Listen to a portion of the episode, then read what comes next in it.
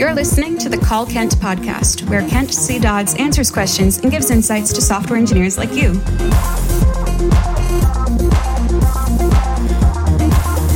Now, let's hear the call. Hi, Kent. Hope you've had a marvelous day. My name is Petra, and I've recently started paying more attention into the way I do code reviews, as we've had more developers join our company.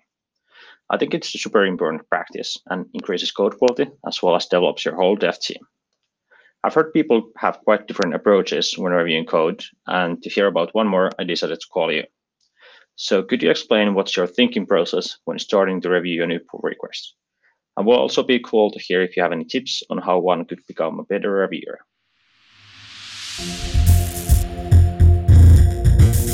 And that was the call. Here's what Kent had to say.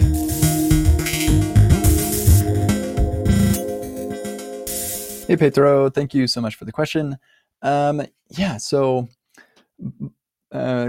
reviews is definitely something that's been a part of my career for as long as I've been developing, really. And I certainly have gotten better at it over time. I think the one thing that can help a lot with code reviews, that was like a big problem for me when I was first getting into it, is trying to get rid of all of the nitpicky stuff through automated tools. And so Prettier helped us with this a lot. Where you like the thing is, when you're looking at a code review, it really feels like you need to say something, and that's just like the natural feeling that I always had.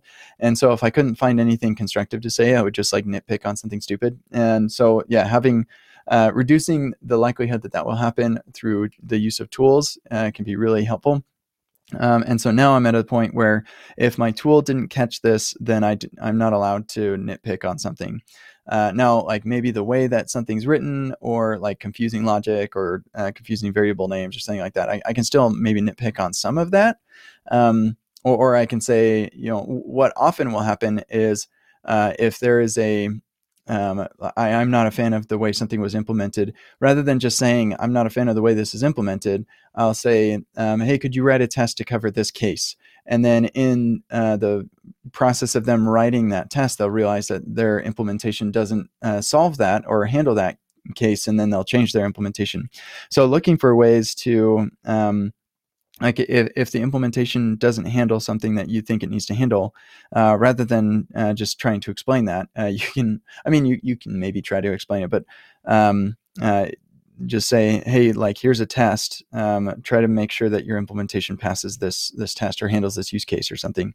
And then of course there's always the, make sure that you're not being personal and talk about the code and not the person. And it, like, I definitely put a fair bit of effort in thanking people for making the contribution that they're making before I start talking about the things that I want changed and stuff like that. So I would suggest doing, make sure that you don't make people feel shamed or something like that, especially in an open source context.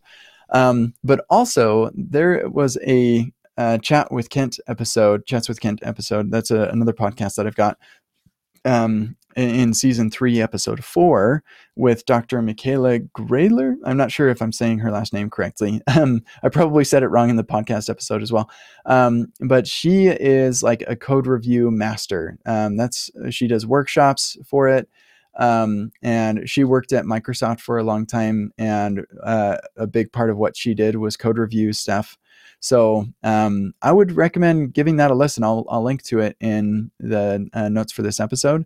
But yeah, she has really good thoughts. She has her workshops. She also has this, and there's a link to this YouTube video, 10 Tips for Respectful and Constructive Code Review Feedback, which is by her. Let's see, it's like 11 and a half minutes long. You can give that a look. She's brilliant. So I would defer any opinions about code review to her. And I think, the other thing is, like, I find often that, I find this in myself, if the PR is very large, then I don't review it as carefully as if it's very small. And Just keep that in mind if that's something that you do. One thing to help review large PRs is to actually pull it down and try to use it in some way, rather than just trying to understand everything from the code perspective. The other thing that I've done actually is I started to care less about things that don't matter quite as much. For example, I mean, if we're shipping something to production and it can have like far-reaching impacts on our company or something, then yeah, we're going to review that very closely. But if this is just some script or something for CI or whatever, I don't typically care too much to review that super closely. And I'll typically just trust the engineer. And if it breaks, then it's like, well, okay, now we got to go look at this more carefully. So yeah, like also keep in mind how critical these changes are. And if they're not super critical, then I don't think that you need to worry too much about like being very nitpicky and thorough, I guess, not as thorough.